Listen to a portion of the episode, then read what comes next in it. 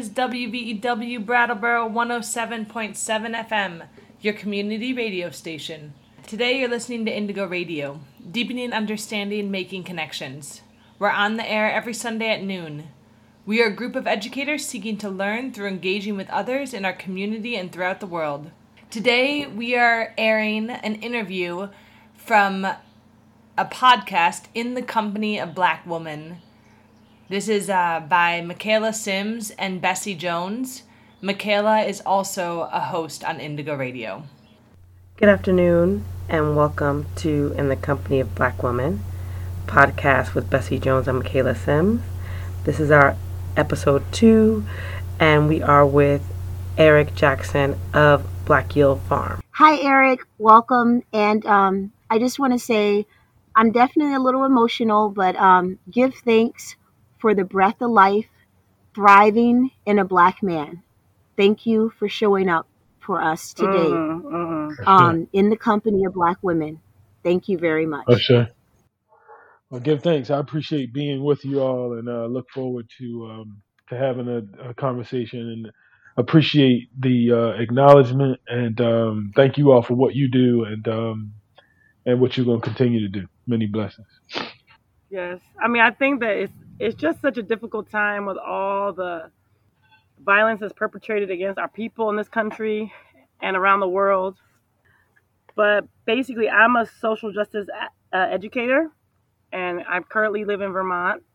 So I work in the school system, in the public school system, as a diversity coordinator is my title. But basically, I do social justice education with youth and with teachers. Also, I'm a teacher educator, so I do work um, with teachers, pre-service teachers, and we have a social justice teacher education program here in Vermont as well. My kids are with Bessie. That's how I know Bessie. And this year, uh, because of COVID, actually, we're home with the children, um, two small children. We have a really lovely garden in our yard today, which is where Bessie and I are sitting. So I'm grateful for that and for hearing more about. I'm excited to hear more about what you're doing. For sure. Give thanks. Give thanks. So, peace, y'all. My name is uh, Brother Eric. I am in uh, Baltimore, Maryland.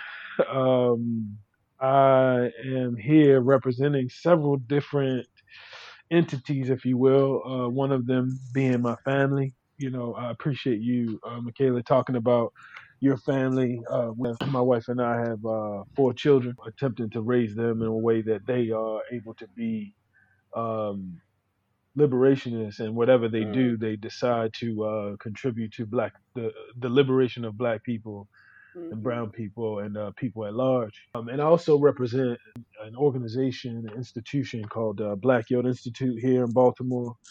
And our work is about, um, and my work has been leading us to uh, champion the cause and do what we can to establish what we consider black land and food sovereignty and all of that in a nutshell is um, you know really to establish control more control of what is uh, existing in our community around how we use land and how we're in relationship with land i should say. And um, the types of food that we have access to particularly culturally appropriate foods. So um, that's what we're attempting to do when we're doing that through organizing and a couple of different things. Uh, political education is uh, part of our work, so interesting to hear hear that that's what you're doing. Research Action Network is a part of it. We also um, steward a farm and uh, establishing a cooperatively owned uh, grocery store. So it's pretty uh, multi pronged. Yeah. Ultimately, you know, our work is about figuring out how we can build Black power and utilizing uh, the vehicle of food and land uh, equity to do that. My name is Bessie, and um, Bessie Jones, and I run a small outdoor nature um, Waldorf inspired program. And like Michaela said, I met her um, through her children. I was initially at a Waldorf school here in Vermont, and that's how I initially met Michaela. Um, and then I left that school and I opened up my own program on Three Little Acres in Burningston. And um, I had the pleasure of meeting Eric um, Felicia, who's the multicultural director at Springfield College, and I um, was invited to sit on a panel with um, with Eric um, um, around the film Strange Fruit um, that he had produced and directed.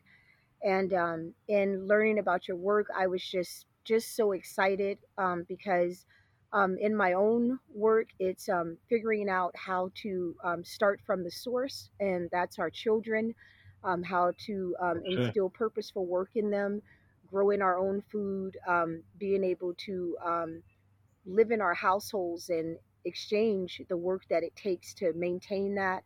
And I do that through a school setting. I'm looking for mentors. The work that um, Eric, that you've been doing from the day that I met you, I've just had you on my heart.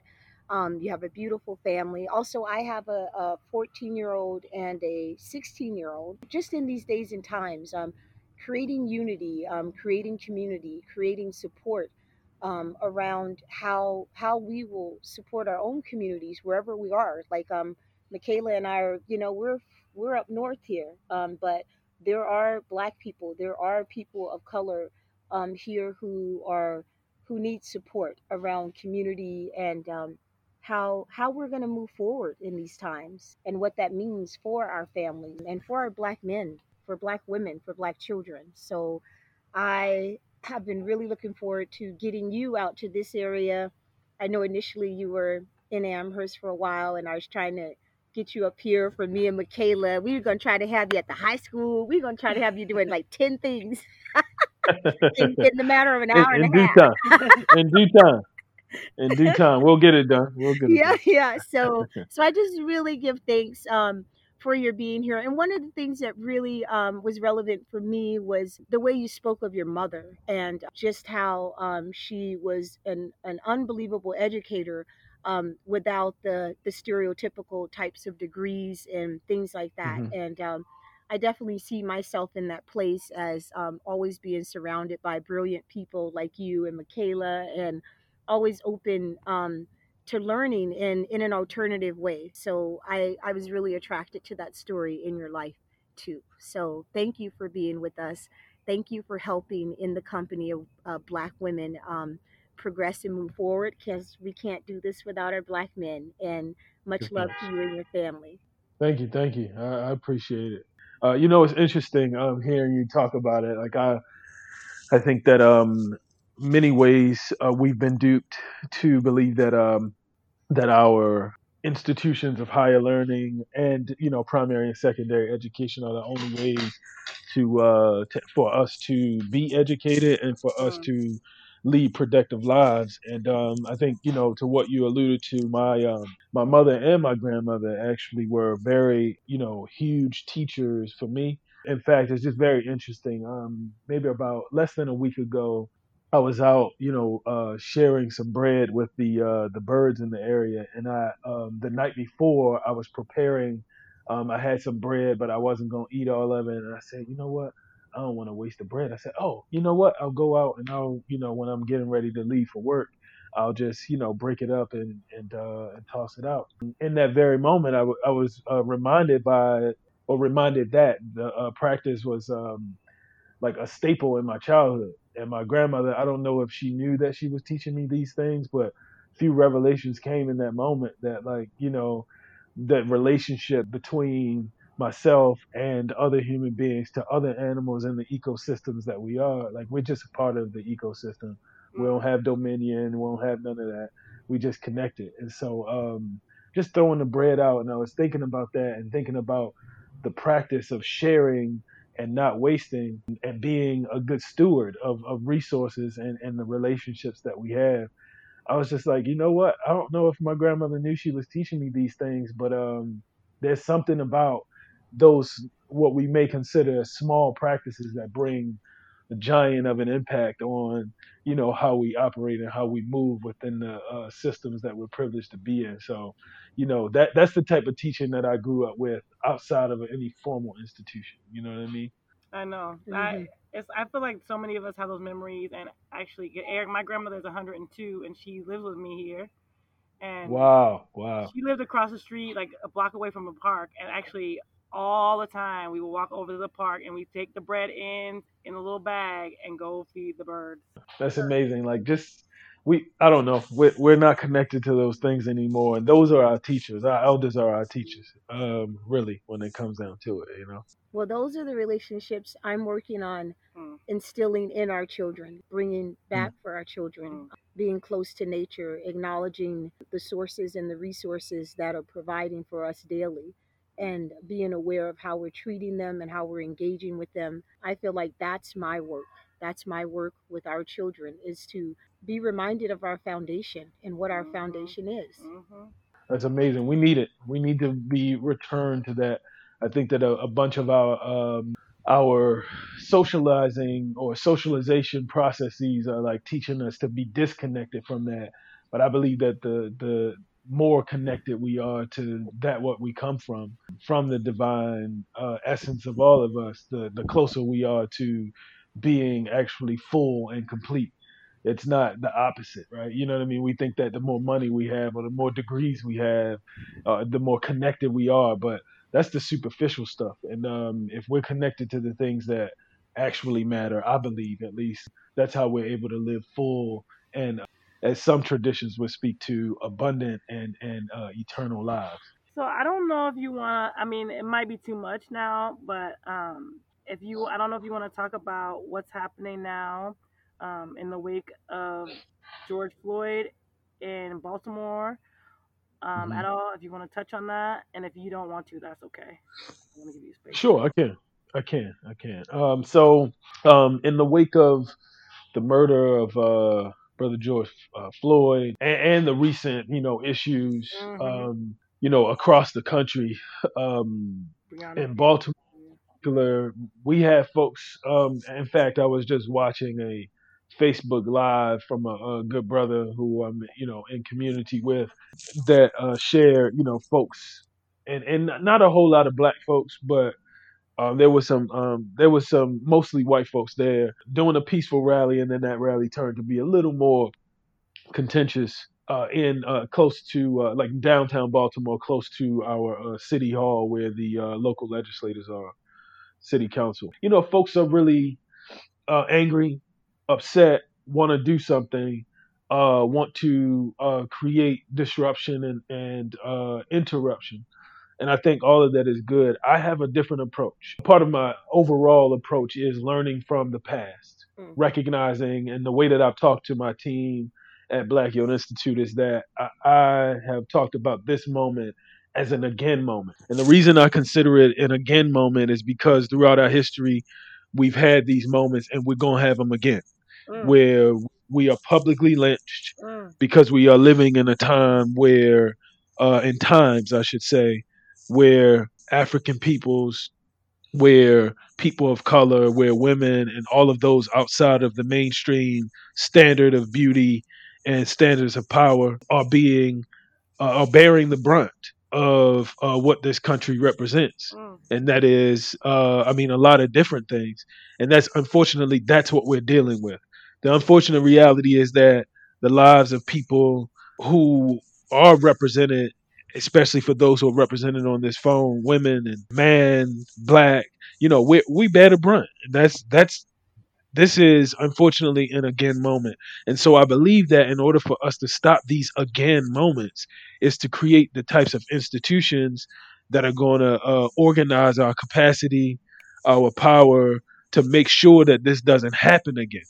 Mm. and so I think that for me, while I appreciate people's responses, but the question is, what do we do to make sure that we are asserting our humanities and en- ensuring that we are building the types of power institutions and power processes where folks have to respect us?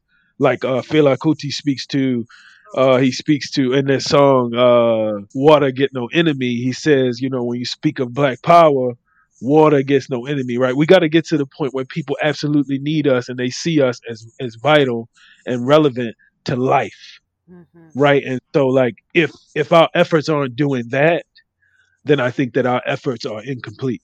Hmm. And so, that's just my reaction and reflection. While I appreciate what folks are doing, I think that uh, fire that is untamed can be destructive, but fire that is tamed has the ability to uh, to produce nutrients, Mm. to uh, create the essence of a thing. And I think that uh, that's that's what this again moment I think lifts up for me, and that we have to learn from, uh, and young people need to learn from, and and those alike. I mean, all of us need to learn that that's the way that we're going to fight this thing. We got to build institutions to fight institutional oppression, and uh, individual actions is not going to cut it.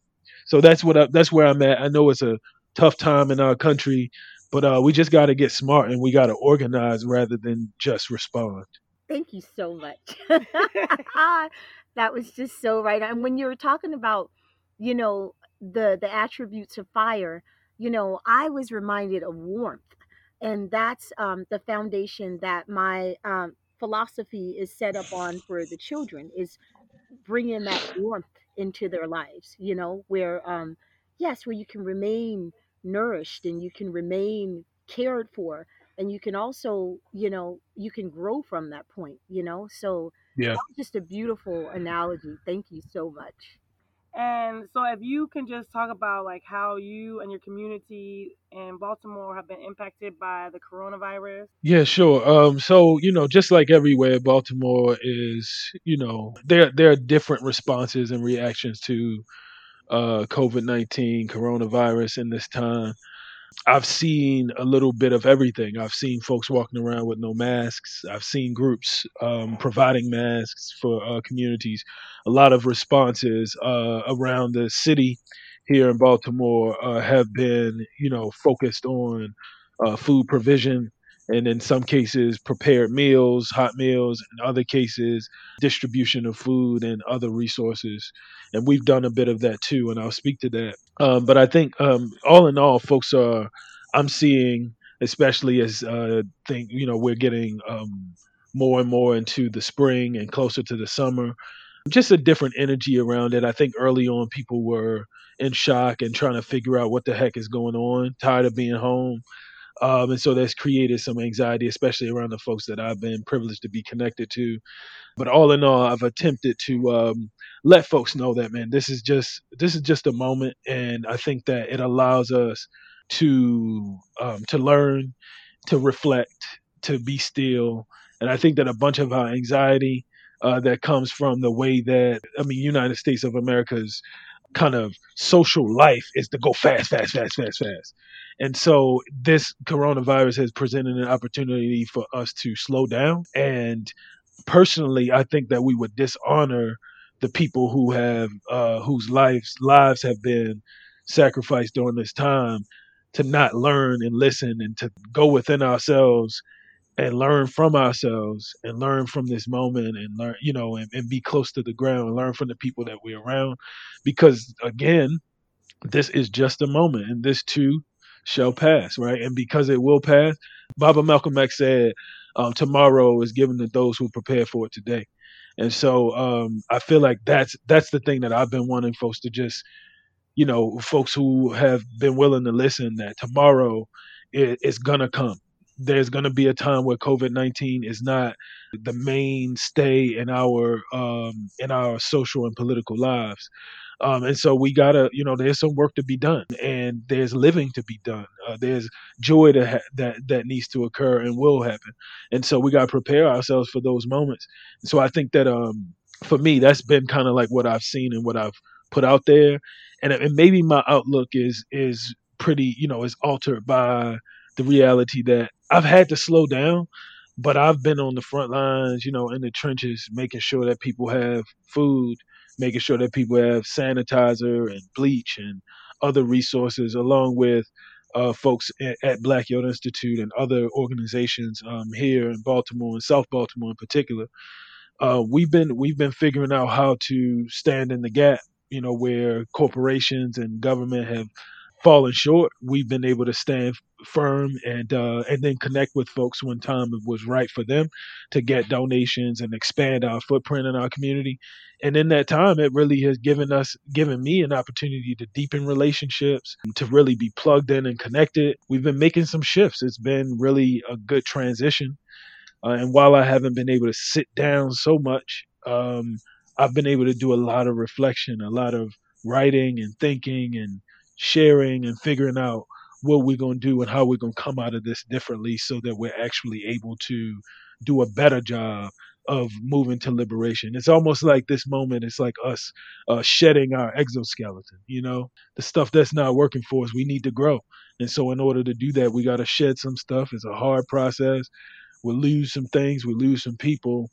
But the way that I see it, um, at least in this moment, because we have life and we're able to talk to one another, um, now is the opportunity for us to uh, figure out what's next and um, be tapped in uh, and rooted enough to know what the the next steps are, so that we can be as responsible and accountable as we as we have been called to be. So that's my reaction. That's my perspective. But um, things are things are interesting. Just yesterday, my family and I took a hike. People were out. People were smiling. People were talking with each other. So things are turning up. At least now, as of uh, the end of May, we've you know, folks. It, it seemed to be very different than mid March for sure. I really appreciate the part about how are we going to come out of this, and I'm Mhm. I'm thinking about that in my my own little program. It's just like you know, you know, what do I represent? What do I stand for? You know, and what is my work? And you know, what am I Mm. offering to my community, and especially to my Black community, to my community of color.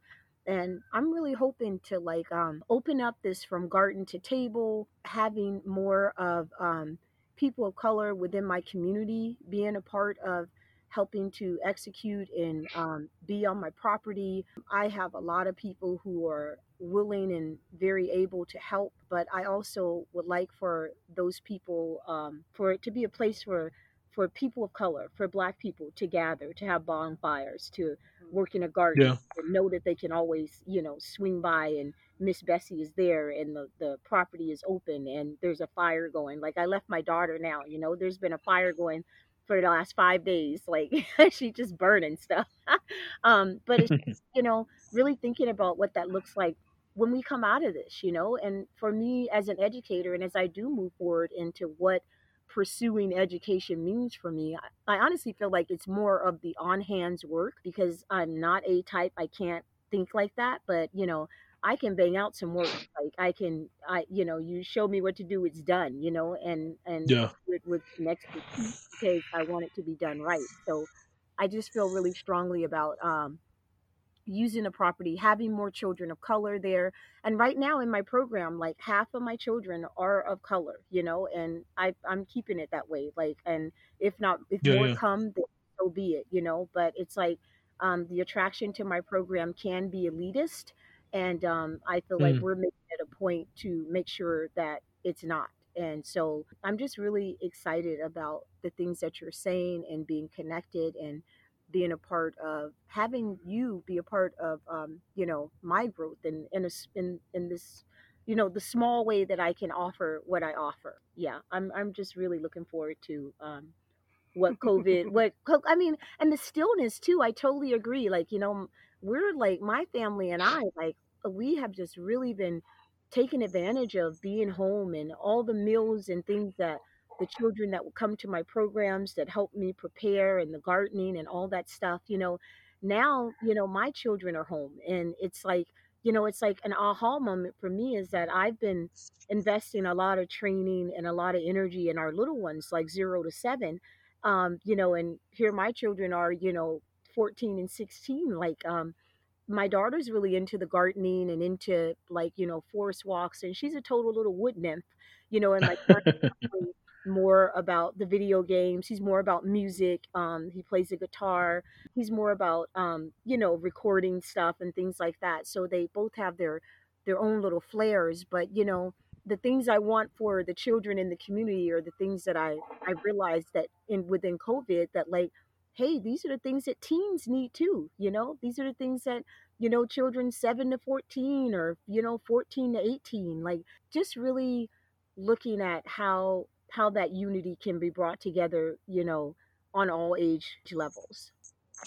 Yeah, I, I think it's I think it's amazing, and I really do appreciate you lifting it up. I think that like this this is a moment like it, it really has it's almost like for me i think we would not only dishonor the people who have transitioned during this time but also for the divine i feel like i don't know i mean it's almost like somebody giving you a diamond and then you're like you know, how come how come uh it's not shining the way? You know, it's almost like we given a moment to relax?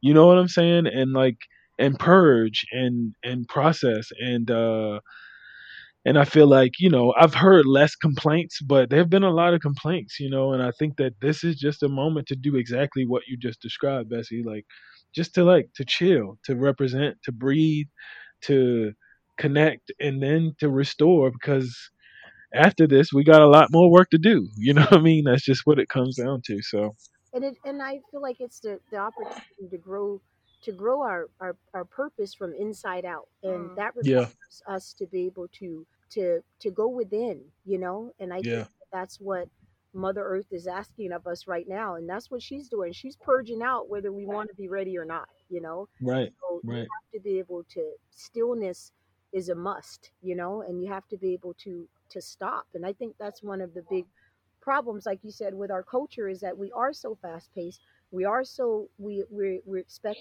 things to be handed to us already Mm. packaged already done hmm already Yeah, finished you know and we've lost that that momentum of being involved in the work the work of yeah, the gifts that we're receiving. You know, I think we've been taking that for granted for so long. And, you know, these are the luxuries of America, you know, like um Trump, he loves to repeat, you know, how, you know, Americans lifestyle, you know, is a lifestyle that like no other country can live the way Americans are living it, you know, and I think it's time for Americans to pipe it down a bit and think of a, n- Exactly. a new way to live, you know, um, like all these stores and things we're seeing we don't need these things you know there's a few necessities that are remaining that had remained in place up until this point of you know looking at reopening. And you know when we go back to it it's like i'm really like yeah you i I- you know i just really don't need all that you know? You just really don't yeah, need looking at the the moving forward from it. I was just thinking about like you do rethink everything, and um, and it's amazing that how much energy, more energy you spend on food and on other things hmm that you just hmm kind of like what you were saying, like you don't you just eat kind of in passing and keep it moving. hmm Whereas now, like you have more time, so it's like take more time to prepare meals and take more time to think about what I'm gonna eat and not eat certain things that I don't want to eat that I eat because it's convenient and I'm on the run somewhere else. So really thinking about my health in a different way and um, also my family's health in a different way. One of the things that COVID nineteen has exposed is is um, and we know this, but it helps me make my case even more, and that is the over reliance on corporations to feed us. hmm um, and on you know uh, industrial you know farming in particular uh, for food production, and inherently meaning less dependent on smaller intensive farming and or subsistence farming and gardening at our own homes and homesteads. And so I'm writing this opinion piece right now that uh, that I don't know where it's going to end up landing, but I'm uh, finalizing it. And the title I have right now is uh, from COVID nineteen to food apartheid twenty twenty one. You know, question mark. And so for me, it's like, are we going to allow this moment to allow us to uh, stay locked into this over dependence on corporations to feed us? Um, and I've I've one gave a critique of including the work that we do. Um, we've been able to provide over 55,000 pounds of food to people over the last, you know, almost three months or so. Wow. And, um, and it's like in and of itself, I'm, I'm not saying that really to say, hey, look how great we are. I'm saying it to say uh, less than 5% of that food have come from local sources and from black sources. And that's even the work that we've done. Like what's available in terms of the foods that, that we're getting through donations and things, all food that come from come through a nonprofit organization or what have you that's getting it from a wholesaler. And it's like we're contributing and being complicit in uh, expanding food apartheid. And one aspect of food apartheid is not just like the limited access to food, but it's also corporate control of Mm, food in our communities. And like we're perpetuating that, meaning Black Yield Institute, meaning me. And I want to do away with it. So it's like in this moment, what folks are really pushing is all right, we have food, we want to get it to people rather than, okay, how can communities after this moment be prepared you know, uh, for emergencies and crises like this. and be less dependent on corporations. And that's not part of the conversations that I'm having unless I bring it up or a few other people are having those conversations about like, all right, so if there's vacant land in the city, give it to us. Like, why we got to talk about it anymore? Give us the land. Uh, let us grow on the land. Um, and in other cases, support processes like community owned and controlled grocery stores. We, I mean, it's about political will at this point. Um, everybody knows that it's not working. Everybody knows that we weren't prepared for a moment like this. And in order to do that and to not perpetuate the same stuff that we're saying we're attempting to avoid, um, we just need to invest in those things. And when I say we, I mean those with the resources to support what folks on the ground are already doing. And I want to be clear, Black Yield Institute isn't the only organization working, you know, in this area. But we, you know, damn sure are standing firm to say, look, I don't care what you think. I don't care what how you're thinking about it. We can't move past this moment in the same way we have. So support where we're going. We have our own solutions. We don't need you to tell us what we need. Just give us the resources and back the hell up and let us uh, create, you know, the types of structures that we need. Um, and I apologize for the cursing. I, I don't know if this is a PG show or not. All right. I know I accidentally do that sometimes. she does it accidentally on live radio. I'm like, uh, we might end up gotta pay a fine. Um, I just I appreciate what you're saying too. I feel like we have normalized corporations. And I feel like Bessie walked up here today was like, corporations are not people. I feel like we had a yeah, conversation yeah, today. yeah. Even though they have the rights of people, uh, according to U.S. law, it's it, Right. it's been normalized and to the point where you know when things get tough in the in this country president after president who obviously don't represent us but the first thing they do is say go out and buy stuff from corporations hmm oh times are hard go out and buy stuff Here's your stimulus check. go buy stuff Yeah, yeah, these corporations are are the death of us yeah. um, and they're they're not for us and they're they're for Yeah, profit and they're absolutely. we would not have any economic crisis right now if it wasn't for corporations needing profit. There wouldn't be one. hmm Yeah. You know, I was feeling really upset, and you know, you got all this social media stuff, and one of the uh, there's a young woman down south who has a farm, and she had posted, you know, a riot thing, and you know, all of these like southern white Christian chicks who follow her because she's an awesome farmer. She provides a lot of food in that area. Um, you know, were coming on and were like how they were appalled and how you know looting and um, you know this is hurtful and stuff like that. And you know, I I'm not usually I actually have never like engaged in like arguing online and then I was already so upset from all the stuff that was going on and I just felt myself like lashing out, you know, and it was like it's not it's totally out of my character, but it was just blowing my mind that, you know, you would invest your God and your energy behind a corporation. A corporation does not have a soul. A corporation is not a human, you know, but these black men um, laying on the pavement with blood dripping out of them for no reason, you know, these are human souls. And I just don't understand the siding of corporations and like, you know, I don't know the fullness of the story, but of Trump, you know, ordering the National Guard, you know, to come in and it's okay to shoot people who are looting.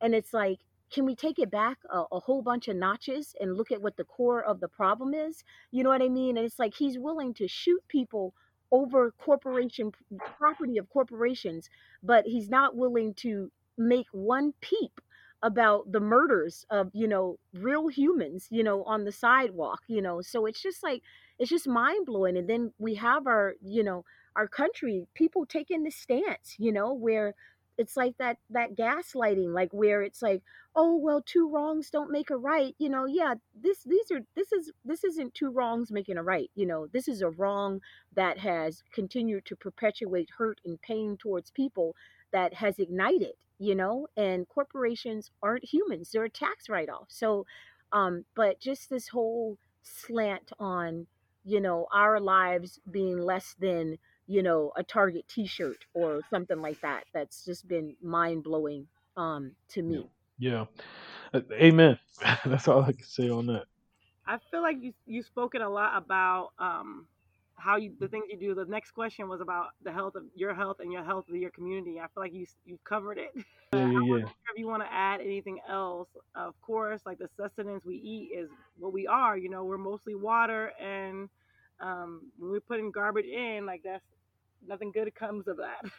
I think I think what I'll say, uh, I guess, to add to that, I, I, I completely agree. I think we put garbage in because you know, in many cases, particularly in urban contexts and specifically urban poor and black and brown contexts, it's just non-garbage options are few and far between, and so uh, unfortunately, um, people are relegated to making a, a decision of like, well, what's the less, the least garbage, right? Like, what's the least poisonous to me? And in other cases, folks don't even understand that because, um, because there isn't any knowledge about that.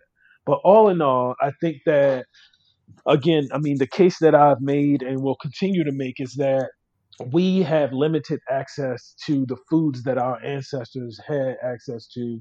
We have limited access to quote unquote healthy food. And the reason I put that in quotations is because healthy changes depending on what your context is and your experience, your culture, and all of those things.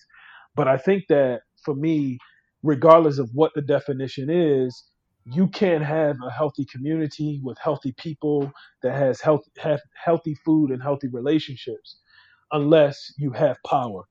It ain't about resources. And one of the, the great American myths is that poor people are under resourced. That's not true. People, low income or poor communities are some of the most resourced communities. They are the least empowered communities. There's a there's a distinction. And our job, I believe, is to build power so that we have the ability to shift uh, how we're defined, to shift whether or not we can be a healthy community or not. Because one way that you know capitalism shows up is actually it, it perpetuates the model of imperialism that we've been given. And for example, whether it's a small business or it's a huge multinational business, they don't have to ask the people to come and open up shop and, and extract wealth from their community. They just do it because they mm-hmm. have the capital and the will to do it. And so in many cases, communities are not even able to be healthy if if uh, even in the best case where a community got together and said, you know what, we're going to make sure that that 75% of the food in our community come from local sources, is healthy, da da da da da. And then McDonald's decides that they want to open up because it's the best business place for them because of their market analysis. They will do it, and it will impede on the the right of that community to assert itself as being healthy. And so capitalism is an impediment to, and let me just say, not only capitalism, but imperialism. Uh, capitalism is an extension of imperialism. And I think that that kind of colonialistic model have is the way in which, you know, we, uh, that, that we consider business. And that's just business. That's how it goes. And so because that's the case, um, it's hard to be healthy unless we build power and build the types of uh, structures, documents, um, and use the tools that the, the structure allows us to um, to allow us to protect ourselves. And that's the biggest public health issue that we have is capitalism. You know what I mean? Like that's that's the biggest issue we have. That is uh that's all I'll say about health. You know, being healthy. It's I mean that's the issue that we're in. People can blame the victim victim all we want, but I think that you know um, psychology is a huge part of it, and there's a social, political, and economic side to that psychology. So it's even difficult to be healthy in this country. It's particularly ex- uh, harder, if you will, and exponentially harder in areas where people can't make the decisions of who can be there and who can't. I appreciate you. Harley uses the I word imperialism, but I do have a question. Like, could you speak more about the resources that you see in low income and I shouldn't say low income. I should say impoverished because it doesn't happen by accident. It's an action that happens to people, And communities. And also you could speak to you know um, what I find. I was actually born in Mississippi, and um, you know grew up in California, and then ended up over here um, by way of DC. But that hmm you know I know a lot of people in within my community that's outside of Massachusetts, but like in you know DC and Brooklyn, um, black people, black women, um, in urban areas aren't we're not into farming. You know it's seen as like you know some old you know old mississippi thing you know you got on a straw hat and your overalls and you know you're out there digging in the dirt and stuff. And you know how do we shift that energy around um, providing for ourselves too? And you know i'm wondering i think black yield has uh, you know i haven't really researched it but i know that i've seen of you doing workshops within the community and teaching people about farming and what that looks like and you know who's interested in it and how do you keep people or gather people's interest in um, farming their own food as well Sure, sure. So I'll speak to the first question, you know, about, um, and I want to be clear for the listening audience that um, my um, my use of the word poor is intentional. Um, I grew up poor. I ain't grow up impoverished. I ain't grow up uh, low income. Those those are those are cute. That's cute language. Uh, um, so I want to be clear that folks, you know, I don't. Uh, in some ways, uh, I'm not attempting to be politically correct. I want to speak, you know, speak truth to power. But all of that to say, um, I think when I talk about resources, um, as an educator and you know, uh, particularly popular political education, I teach that power is the ability to act, right? And so every group of people, there are sources of power, right? Every group of people, every person has power. For some people, depend depending on your tradition or how you understand the world, you would consider it ashe or whatever it might be um, or nishma or breath of life. Everybody has life. But when we talk about power in this context, you're talking about social and political power, like collective power, being able to enact the types of things that you want to see in the world, right? In order to uh, materialize the American dream as folks have given to us, um, you have to have power. You have to be able to do that. And so, uh, from a collective standpoint. And so, with that being said, the um, when I think about resources in our community, I think about those physical resources like uh, and natural resources like land. Um, I think about the other things like property uh, that exist in community, whether people own the property or not. Um, vacant buildings, things of that nature. I think about the relationships, the social relationships that people have, and the networks that exist in poor communities and the relationships with people outside of that community, especially in communities that have deep historical roots. There, there that's also still intact in a geographical space. There's typically um, connections beyond the physical community that folks have, as well as relationships with folks who are within other institutions like you know, colleges and universities, government agencies, nonprofit organizations. All of those types of relationships and networks, our faith and our sense of community, our culture, all of those things are sources of power and and those are resources. But then outside of that, some of the some of the uh, resources and assets that we have connections to, like universities, schools, and other government agencies, provide services, right? Like I don't, I grew up being able to go to the free, you know, the free lunch line uh, when school was out, and we got free free lunch at school. I remember, you know, get, being able to get turkeys, you know, during the lines that we have now with our food giveaways and food distribution. I was in those lines growing up, and this happens all across the United States of America. In fact, the nonprofit class, if you will, or nonprofit structure across this country and throughout the world does food aid and other resources, right? So like our community has the WIC programs and all of these services that exist in our community to mitigate the impacts of poverty rather than eradicating the poverty in and of itself. So, like, since the anti poverty programs, I don't want to be like that drag and start preaching. Uh, but, like, I mean, since the, you know, anti poverty movement of, you know, post uh, the New Deal in the 1930s, there have been tons of social welfare programs that are targeted to um, or that are that at the center of them are for poor people um, and so with that being said there are lots of resources tons of resources in our community. That that's not changing the conditions. It's because power is the only thing that can change those conditions. So that when i talk about resources in our community that's exactly what i mean. And so to transition to the second question that uh, that you asked Bessie specifically I think that what we have to do is to get people to realize that, yo, we're not destitute just because somebody else defined you as such, right? Like, I mean, for example, another analogy that I use is that, like, nobody ever says that the sparrow or the mockingbird is poor. These are those without the same resources that we have, is because they they understand their context. When they need to build a nest, they have the resources that they have right? When they need when they need to feed themselves, they know how to get there. It's the same thing for those of us who have less resources than uh, or sorry, less money and less uh, ownership of land than other people. But that doesn't mean that we don't have the resources. And so one recognizing well, helping us recognize that we have some things to build on is I think the first step.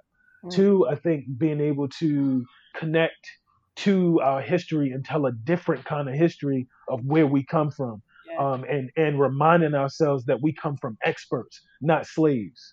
Um, we come from people who were enslaved, but we come from people who grew food and were targeted specifically. Um, I always give this example. Uh, my uh, paternal side of the family comes from South Carolina. Historically, um, the during colonial times, Georgia and the Carolinas were the biggest crop there was rice. Mm-hmm. Those who they got to till the the rice farms um, were people from the rice coast and Angola. They went there why? Because they were experts, not because they were ugly and dirty and dehuman. No, but this is this the process that we have to recognize is that we come from people who were experts, who could till the ground, who built this very economy. And so if we know that, then we would we might see that differently. And then I think another part of it, Bessie, that you talked about is the ability to get people to recognize that it's actually not that hard when we do it. So workshops is a part of it, having social gatherings and connecting with one another. And then also just like continuing to practice it together to normalize these types of behaviors so that it becomes like oh yeah yeah i just grow food for myself um, and my family and i share with my neighbors and returning to practices that we come from. And so i think i think a bunch of our organizing work here on the ground is about that psychological stuff that we talked about before. It's the undoing of those processes. Mm-hmm. if we've gone through times where folks have controlled our very essence, like what we do, um, how we do what we do, how we understand the world, then our then our organizing has to be to undo that, um, so that we actually control how we see the world and we control our own historic and contemporary um, uh, narratives. And so I think like that's what the work is about: being consistent. Folks saying, "Oh, ain't nothing here." Well, the organizing has to uh, get people to believe that you know what there actually is a, an abundance here. My mm. perspective was different because I was taught differently, and that has to do with the overall social structure of this country and how we teach what we teach. Um, and if you follow the works of uh, the the late great uh, Paulo Freire, uh, one of his the seminal books, um, Pedagogy of the Oppressed, he talked about like one of the ways in which we are, you know, that society creates docility um, and, and, and docile people is by educating us to actually see ourselves as as oppressed rather than seeing ourselves as uh, those who have power and can uh, control our lives collectively and otherwise. And so our work is to be able to flip that. It's going to take some time. It's going to take some undoing, but it's the consistency of showing that you, know, you can grow your own food. In fact, you can grow it in your backyard or you can purchase from your own people.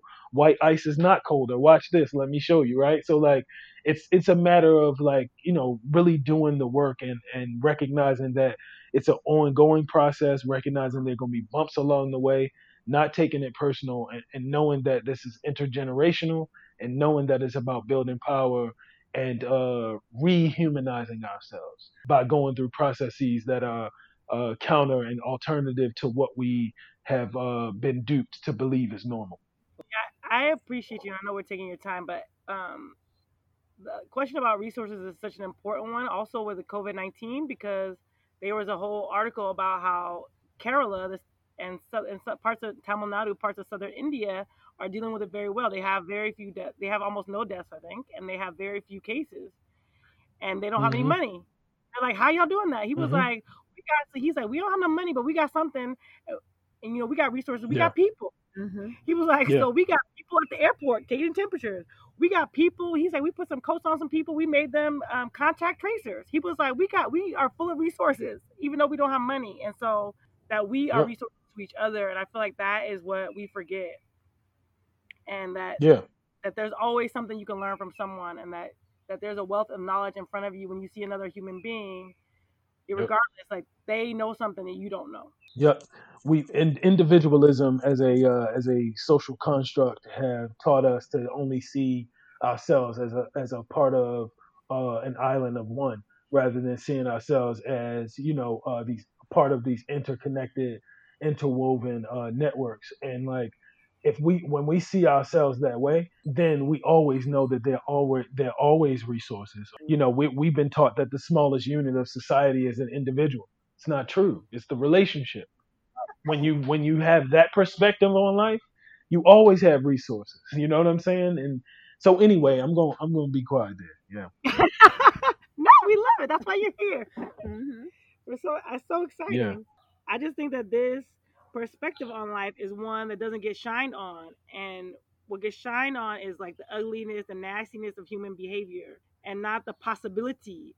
And uh, my my friend, um, I always misplace this quote, but I love it. But she says something like, "We must face the human ugliness, but we have to hold up the best of human experiences and That's the best of human possibilities."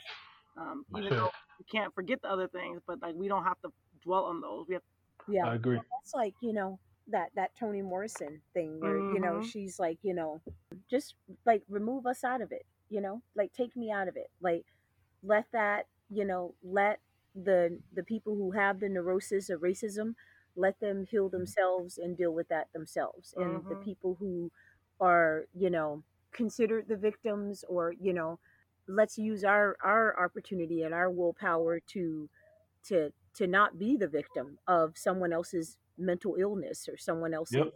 you know um, systems that are built to to cause us hardships. Like that we do have this power just like you're saying eric we do have this power and that like it's available in in all areas. Like you're saying like these people like you know yes the resources are is the human ability you know that's the resource you know is the hum, the human ability to produce and that's what capitalism has been using all along you know we can use our own human ability and we can produce for the know people and not the corporation. exactly No, I was just gonna say, uh, Michaela, you said something that um, that I think is powerful, and it just reminds me. You you were speaking to, you know, the uh, the quote that you were trying to get to, and what what it reminded me of is just like all of this is just about perspective, right? And like if if we recognize that whether they be corporations or independent people, if we recognize that we all have the propensity for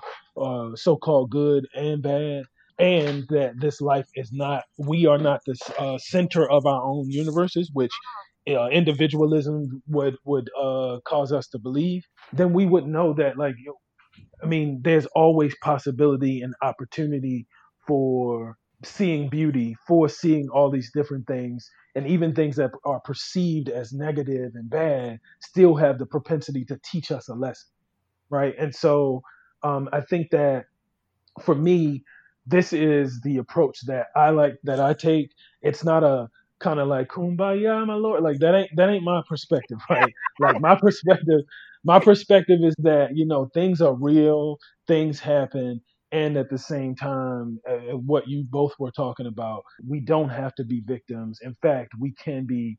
We can allow every situation, everything, every person, every relationship uh, to teach us to be good stewards of this life that we have. And we recognize that this life doesn't begin or end with this individual life, that there was somebody before me and I come through a line of people and there are people who are going to come from me and I, I got at least got four people so far that have come from me, then then I then I'm a part of this larger thing and that like things do happen, life does grow and there's opportunity for all things to be, right? So and like with that being said, like that's that approach allows me to be um, clear about what we are seeing and what it comes from, and then to appropriately respond to it. like the people, uh, the way that I always talk about it, the people who are directly impacted by a thing have to be the ones who create the solution to it and move toward that solution. But you can't do that just through anger. You can't do that without understanding and knowing exactly what we uh, are seeing and what is you know coming through. And so having an objective eye that allows us to get away from our own selves um, just for a moment to figure out how how important and significant our actions can be to change the very thing that has us bent out of shape or what have you. So for me, it's just about perspective, and I think that if we provide, if we allow ourselves to be objective enough to learn all that we can from the um, from the relationships, resources, and reasoning that we are privileged to uh, be connected to, then you know we're gonna be good. You know, like as as uh, Kendrick Lamar said, we're gonna be all right. I love it. I know we've taken so much of your time, but I wanted to ask one question. I don't know if it's gonna be related to your dream, but like what what possibilities are you seeing going forward from this? Like what is possible? I mean, you and Bessie were both talking about the introspective introspection that's happening, but mm-hmm. like what visions are you having of being the possibility of liberation from this opening that we have?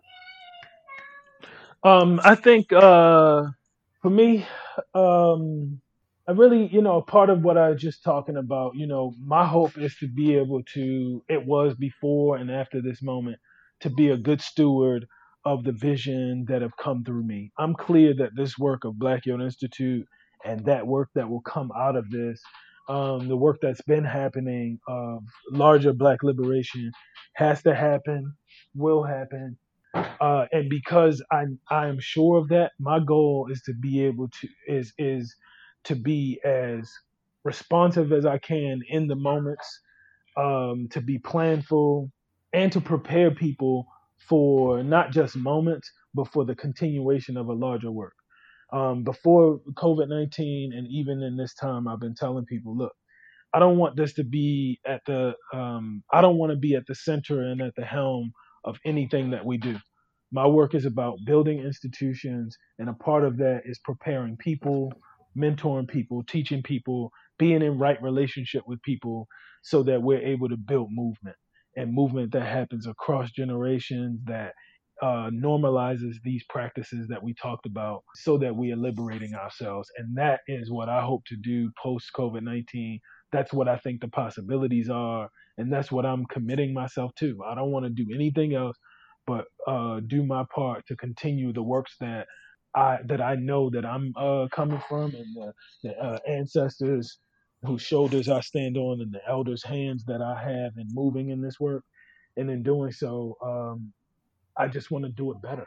I just want to be a better steward of it. I want to, but I also want to do it freer. I don't want to be stressed doing it. I want to be, you want, I just want to be smooth, you know. And I know that it's gonna require work, but um, that's my hope. That's my hope, and I believe that at the at the core of this, if we're gonna build a movement toward Black land and food sovereignty, I have to do exactly what I've been teaching, and that is recognize and build relationships because relationships are the the building blocks of any movement.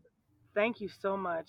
Yes, thank you, Eric. Thank you so much for um, for for making this happen and um, for being here with us. This is our our second our second recording in the company of black women.